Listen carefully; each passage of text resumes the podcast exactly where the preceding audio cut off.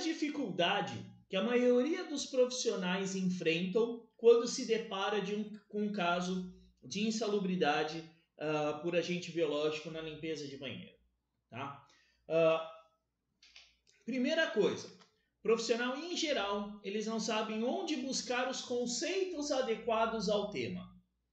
O que, que quais, quais são os conceitos aplicados a, a esse tipo de perícia? Em geral, as pessoas não têm esta informação ou elas não sabem como enquadrar corretamente o local de trabalho. É um local público? É um local privado? É de grande circulação? É de pequena circulação?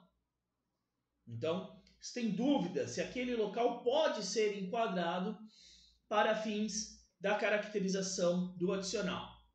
Eles não entendem a atividade que está sendo periciada.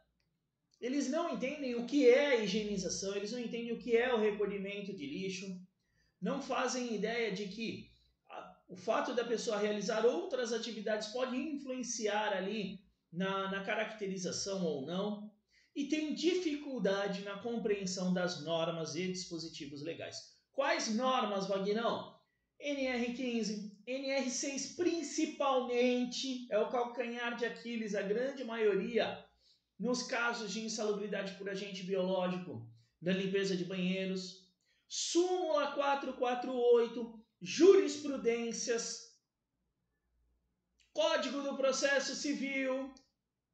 Então, essas são todas as normas que a maioria tem dificuldade de compreender e, por conta disso, não conseguem trazer um, o melhor resultado possível para o cliente. Em geral, ficam é, dependendo única e exclusivamente o que, que o perito vai dar.